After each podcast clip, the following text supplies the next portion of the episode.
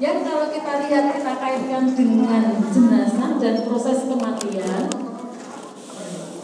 bila fungsi jantung, sirkulasi dan sistem pernapasan terbukti telah berhenti secara permanen dan bila kematian batang otak telah dapat dibuktikan.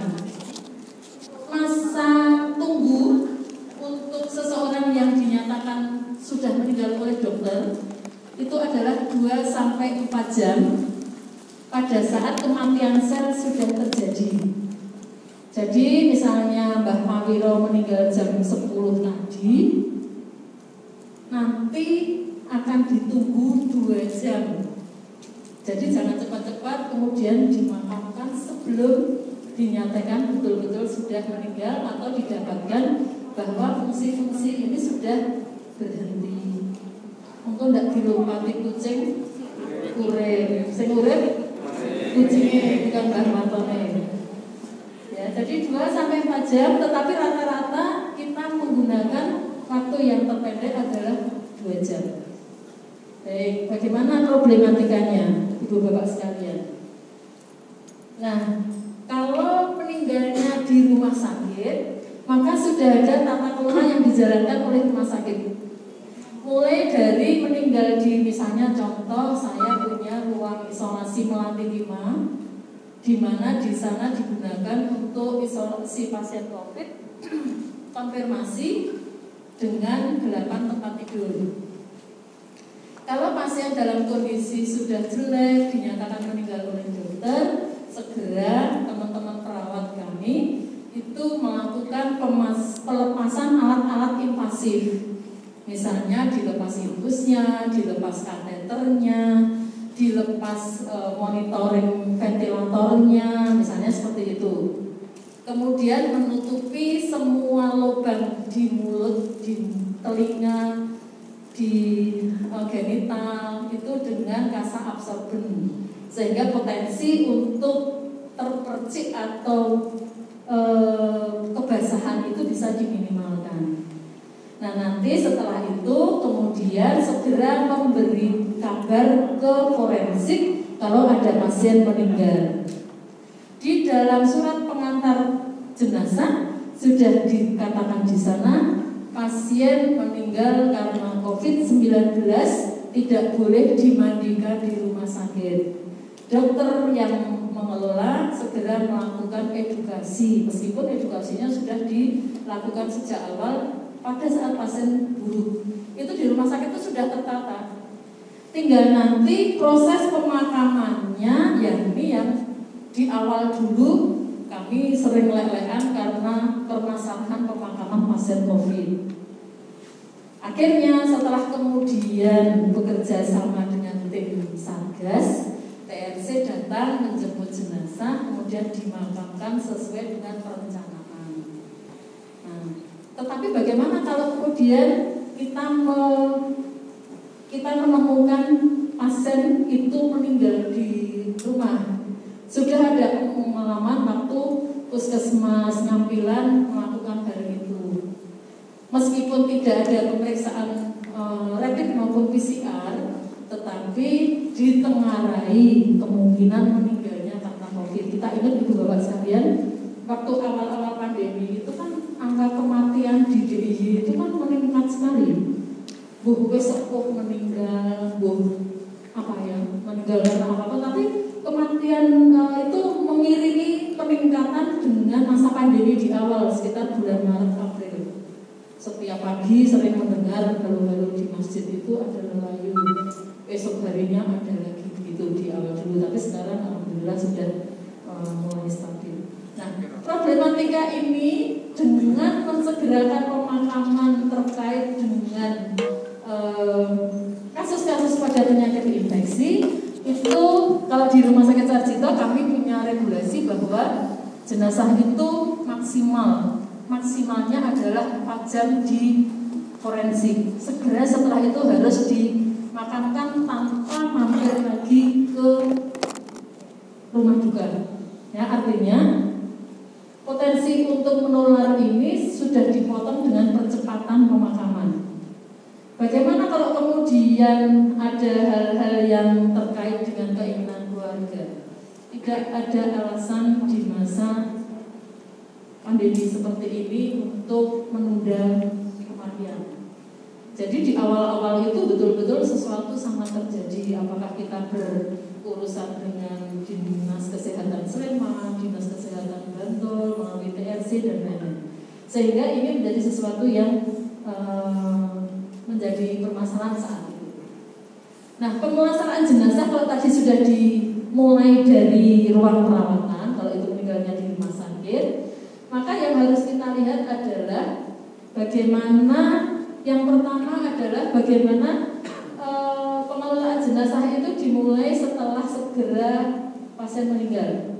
Termasuk di antaranya adalah kalau ini jenazahnya berasal dari luar e, daerah.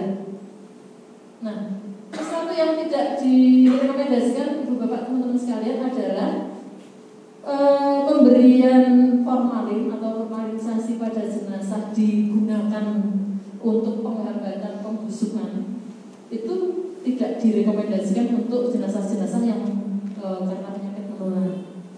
Termasuk kalau kita lihat runut kembali di kematian karena COVID kemarin sebenarnya ada cukup banyak yang jenazah itu sebenarnya bukan orang Jogja.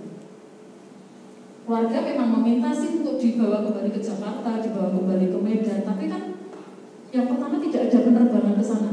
Yang kedua memang tidak direkomendasikan untuk menunda pemakaman. Sehingga makam di Prambanan, di Colomadu atau di daerah mana itu yang disediakan di Sleman itu 20 segera dalam waktu satu minggu 10 hari itu sudah penuh. Dan penuhnya itu kok iya kebetulan eh, pemerintah daerah Sleman itu murah hati sekali. Bukan semuanya orang asli Sleman orang domisili yang kos di Bogor, yang kontrak di Lempong Sari, kemudian yang tinggal di situ transit dan tiba-tiba sakit kemudian meninggal itu terjadi. Nah, kenapa kemudian tidak boleh dilakukan uh, pemberian formalin?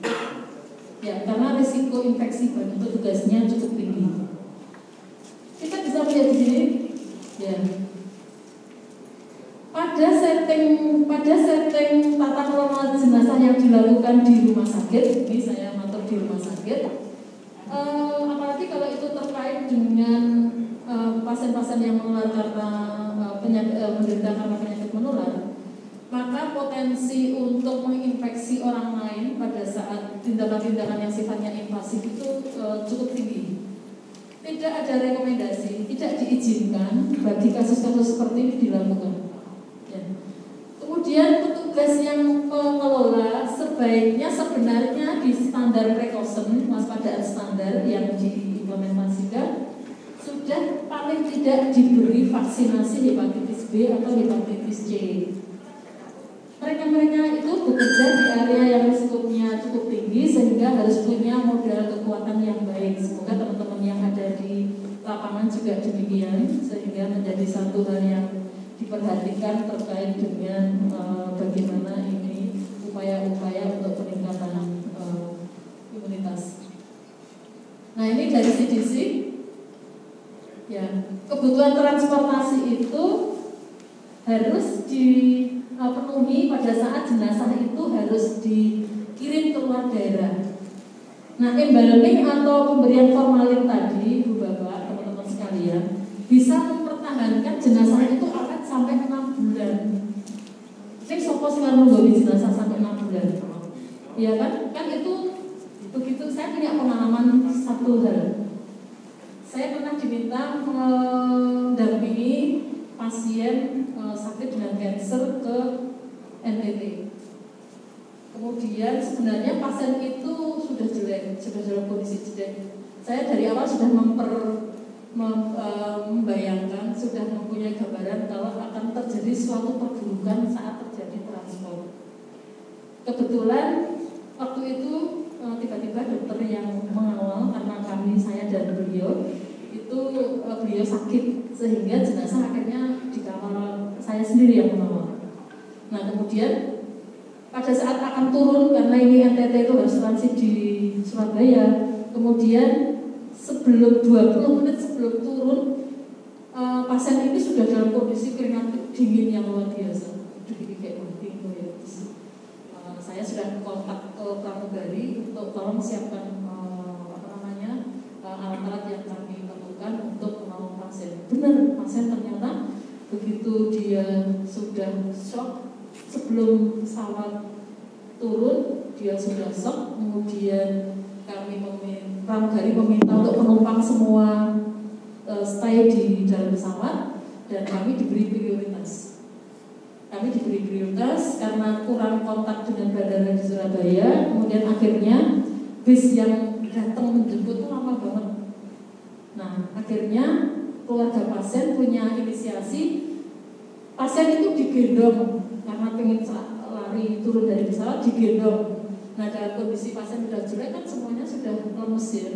Kakinya warnanya tinggi kamar-kamar seperti ini. Dan sampai di bis begitu ditidurkan di deretan paling akhir paling belakang itu pasien meninggal. Nah meninggalnya tuh pada saat naik ke bis mau dibawa ke kliniknya bandara itu dia sudah sudah nggak bisa mempertahankan kontur tubuhnya wes meninggal. Dengan yang ada kok kebetulan ya kursi roda. Artinya pihak penerbangan itu sebenarnya kurang kontak dengan bandara setempat. Kalau membawa pasien dengan penurunan dengan kondisi uh, jelek dan lain-lain. Yang disiapkan itu kok kursi roda. Nah mempertahankan mayat duduk di kursi roda kan sulit sekali saya memegangi badannya, keluarga memegang, saya memegangi kursi dan badannya jenazah, si pasien, eh, si keluarga mempertahankan kakinya agar tidak driver drawer untuk jalanan. Akhirnya cukup jauh bandara itu memiliki klinik dan kemudian sampai di sana sudah midriasis. Apa yang terjadi? Kemudian karena sudah sore hari, kemudian jenazah harus dilakukan eh, pemulasaraan di Rumah Sakit Sutomo. Waktu itu kemudian diformalin dan lain-lain. Ter, ter, termasuk di antaranya masih bergaining dengan pihak bandara karena pihak bandara tidak mau menanggung perjalanan selanjutnya sampai ke Kupang.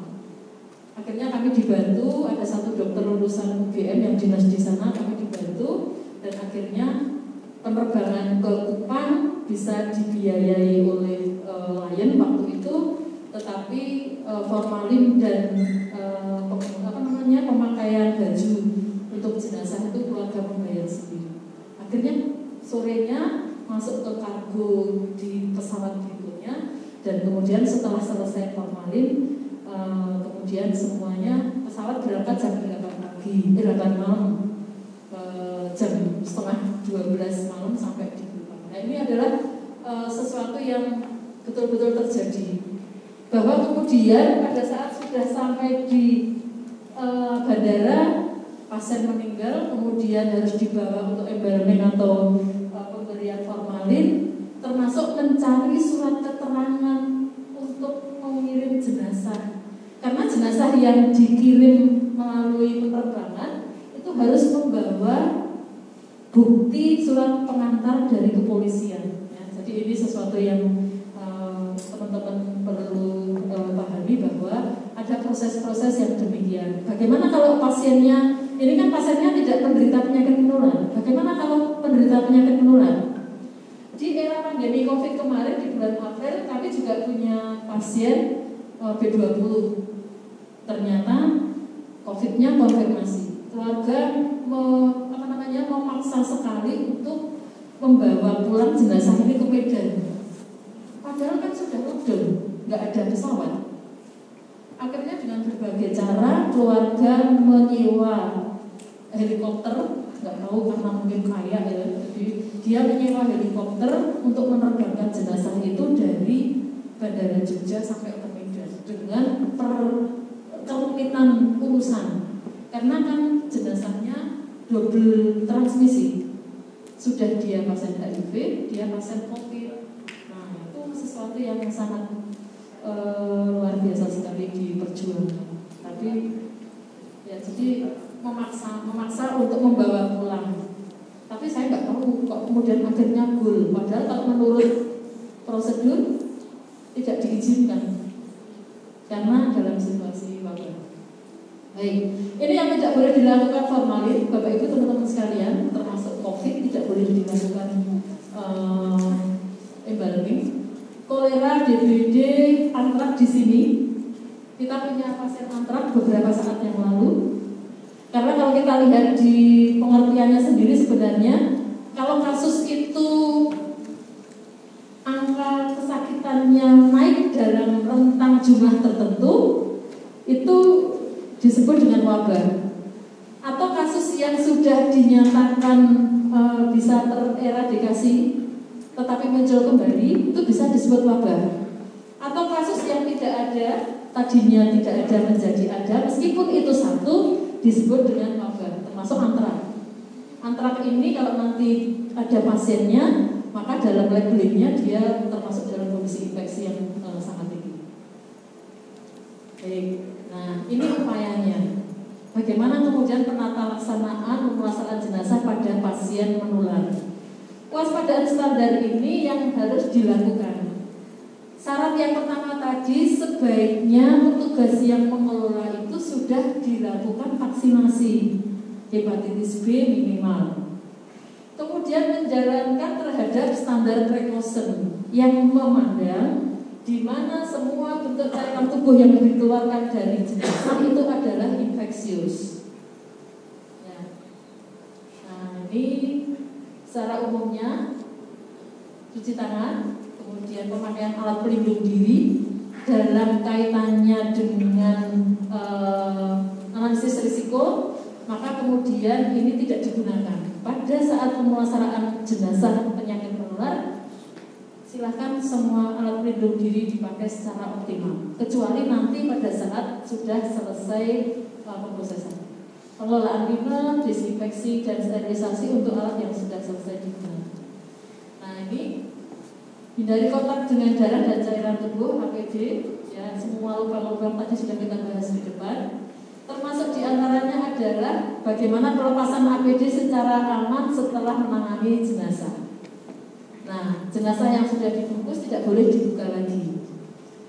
Ada berita terakhir di beberapa hari terakhir ini ada saya membaca di internet apakah itu atau tidak saya tidak terlalu mencermati bahwa ada jenazah yang pada saat diturunkan ke liang lahat masih menggunakan daster. Ada Bapak Ibu membaca? Boleh nggak seperti itu? Jenazahnya masih pakai daster padahal di rumah sakit, boleh nggak? Daster itu kan yang kotor dipakai ya. Kondisi infeksius, apa yang harus kita lakukan? Apakah masih boleh jenazah pakai daster Terus setelah itu dilapisi kain kafan? Tidak boleh. Baju yang dipakai sebelum meninggal dilepaskan dulu. APD petugasnya lengkap.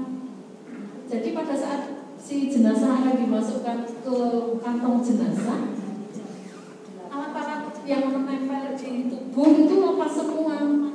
Kalau jenazah masih pakai daster sebelumnya ya dilepas dasternya Nek orang gampang mulai nyopot, gunting. Karena kita kan prinsip menghormati jenazah sesuai harga takarannya, sesuai agama dan kepercayaannya. Nah masalah nanti dibandingkan dengan air atau dengan tayamum itu urusan yang berbeda. Tetapi kita berusaha untuk bagaimana memperlakukan jenazah dengan sebaik-baiknya. Lepas dulu semua baju-baju yang dipakai, termasuk alat e, invasif yang digunakan. Baik, nah ini kategorinya ibu bapak sekalian. Nah, SPO pemulasaran jenazah harus ada. Nanti tolong kalau jenazah yang meninggal di masyarakat, puskesmas juga harus kagungan SPO-nya seperti apa. Sehingga itu yang akan dipakai oleh eh, teman-teman di komunitas untuk pemulasaraan. Ada tanda atau khusus kalau ini di rumah sakit. Ada perlakuan khusus terhadap linen yang telah digunakan sama dengan linen infeksius yang lain. Nah, kategori jenazah. Kalau di dalam panduan CDC WHO, ibu bapak sekalian, teman-teman, ada kategori tiga yang digunakan untuk menandai apakah jenazah itu sangat infeksius atau tidak. Ini di luar pandemi. Ya. Kategori yang pertama itu adalah nanti jenazahnya diberi label biru atau hijau oleh rumah sakit. Jadi kalau teman-teman melihat jenazah dengan label yang digantungkan di kaki jenazah itu biru atau hijau, berarti itu jenazah yang bukan atau tidak infeksius. Tetapi pengelolaannya asumsi semua jenazah infeksius. Kategori dua itu diberi label kuning. Ini standarnya mengatakan demikian. Yang masuk di dalam kategori label kuning itu adalah pasien-pasien yang meninggal karena bloodborne. Hepatitis B, hepatitis C, HIV, avian influenza, dan lain-lain termasuk di antaranya adalah dengan SARS. Labelnya kuning. Kemudian kategori tiga label merah itu yang sangat infeksius sekali termasuk sekarang adalah pada pasien-pasien COVID yang terkonfirmasi. Selain itu adalah jenazah yang meninggal karena antrak, yang meninggal karena plague, termeninggal karena rabies itu labelnya merah dan dia sangat infeksius sekali. Yang bawah ini tidak boleh diamperkan di rumah dari pengelolaan di rumah sakit diberi apa namanya label merah dikelola sebagai jenazah yang sangat infeksius langsung menuju ke pemakaman. Itu ya, Bapak Ibu teman-teman sekalian. Nah, bagaimana kalau kemudian keluarganya memaksa?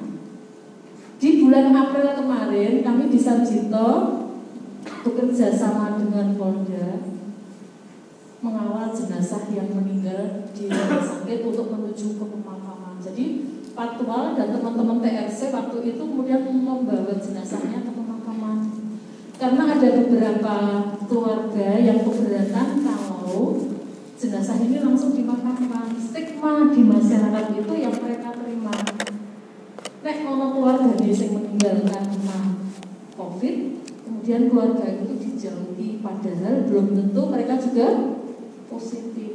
Ya, kemarin akhirnya eh, Sarjito dengan Polda melalui eh, BIN, BIN kemudian mengawal jenazah itu. Tapi untung setelah itu kemudian menjadi eh, tidak. Baik, nah penanganan jenazahnya tadi sudah kita bahas sedikit. Apakah kemudian dari eh, penanganan jenazah ini ada yang diperhatikan? Kalau tadi di bangsal di ruang perawatan perawat sudah melepasi semua APD, baju yang dipakai oleh jenazah juga dilepas, maka kemudian segera petugas kamar jenazah menjemput sesegera mungkin.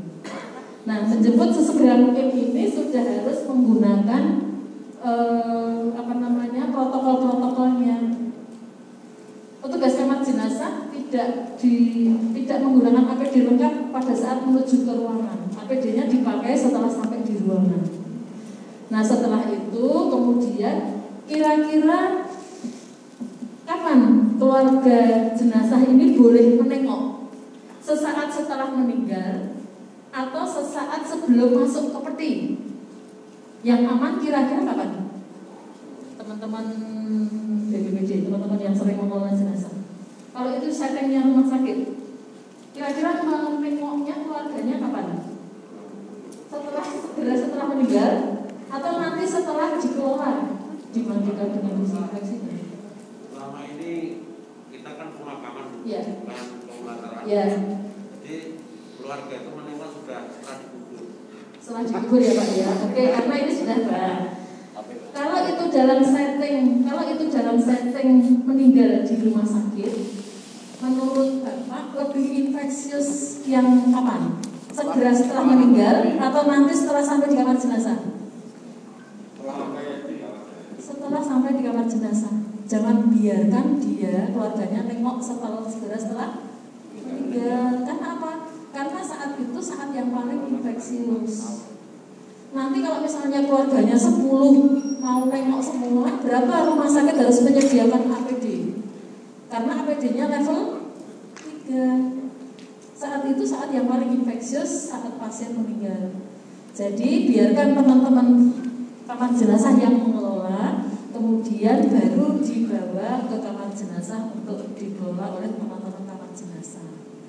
sebelum dikafani setelah diberikan desinfeksi pada jenazah kan sudah aman. Nah, saat itulah keluarga dipersilahkan untuk melihat dan mendoakan. Nah, setelah itu kemudian jenazah masuk ke eh, peti, masuk ke plastik eh, apa namanya?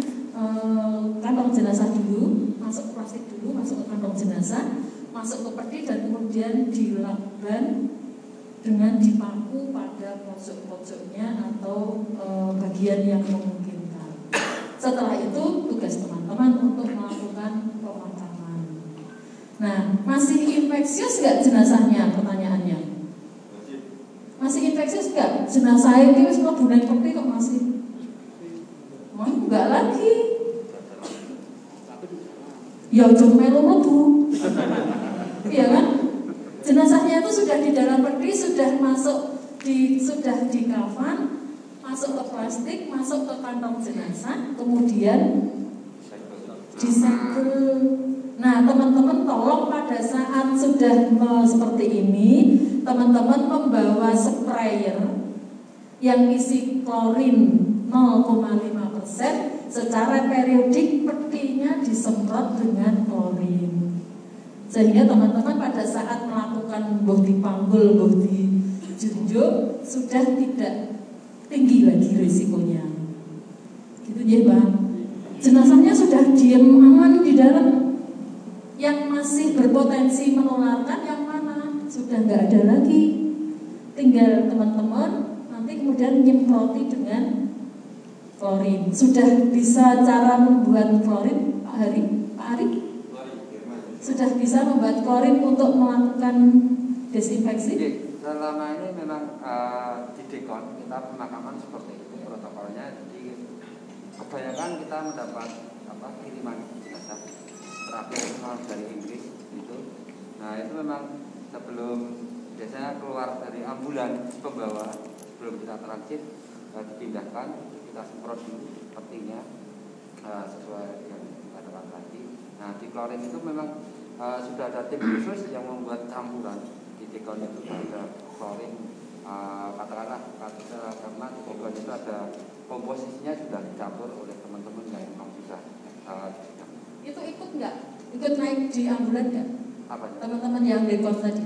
teman-teman uh, kita kan biasanya ambulan datang misalnya dari Jakarta Ya. ambulan datang sebelum jenazah diturunkan kita tikon dulu Ambulannya di dekon. Uh, Petinya, seperti sama ya. dalam ambulan karena Ya. itu mengantisipasi untuk uh, pencegahan terus setelah diturunkan baru kita pindahkan ke ambulan kita yang menuju ke pemakaman. Baik. Eh, tolong teman-teman yang di TRC lengkapkan mobil ambulannya dengan klorin 0,5 persen. Ya, klorin 0,5 persen itu teman-teman bisa membuat dari kemasan entah clean, entah sunclean yang tulisannya 6,25 persen. Nah, untuk mendapatkan kemasan atau konsentrat eh, 0,5 persen, teman-teman bisa mengambil dari 10 tutupnya. 10 tutupnya kemudian dicampur dengan air sampai volume 1 liter. Memakai sprayer, gue nyemproti pitek itu aja. banyak Ya itu silahkan monggo itu Dan itu tolong ditulisi di botol sprayernya Misalnya hari ini tanggal 25 jam 10 Karena yang namanya desinfektan itu ada umur pakainya teman-teman Kalau klorin itu bisa membunuh sampai sporanya berbagai jenis virus termasuk COVID Jadi kalau teman-teman melakukan pembersihan eh, permukaan entah permukaan peti, entah permukaan ambulan, naik pas dong sprayernya petugas nggak ada, itu teman-teman bisa menggunakan itu. Hanya punya aspek kelemahan, yaitu mudah mengkorupsi atau membuat karat. Sehingga habis disemprot begitu menyeluruh, terus kemudian nanti silakan dilap dengan air biasa. Ya, jadi 0,5% tadi sudah bisa membunuh berbagai virus termasuk untuk keperluan di dalam diri untuk membersihkan meja, untuk membersihkan uh, permukaan uh, apa pun. Jadi 10 tutup ditambah dengan air sampai volume 1 liter itu sudah bisa untuk membunuh berbagai virus. mau virus HIV, hepatitis B, hepatitis C, termasuk COVID. Nah nanti pemeliharaan yang harus dilakukan teman-teman adalah sering ngelapi handle-handle yang sering dibuka oleh banyak orang. Itu bisa menjadi media untuk e, penularan. Baik, ya jadi artinya jenazah yang sudah dilakukan disinfeksi dan pemulasaraan dengan standar sebenarnya sudah lebih menurun atau sudah lebih rendah dari potensi penularan. Ya, ini tadi sudah kita bahas terkait dengan nah ini nanti mungkin dengan teman-teman yang uh, uh, apa namanya tugas karena ini adalah perawatan jenazahnya. Ini perhitungan klorinnya. Klorin hanya efektif 24 jam, jadi harus setiap hari memakai. Baik. Baik, itu materi kita Ibu Bapak sekalian secara lengkapnya nanti silahkan dibaca di uh, materi yang akan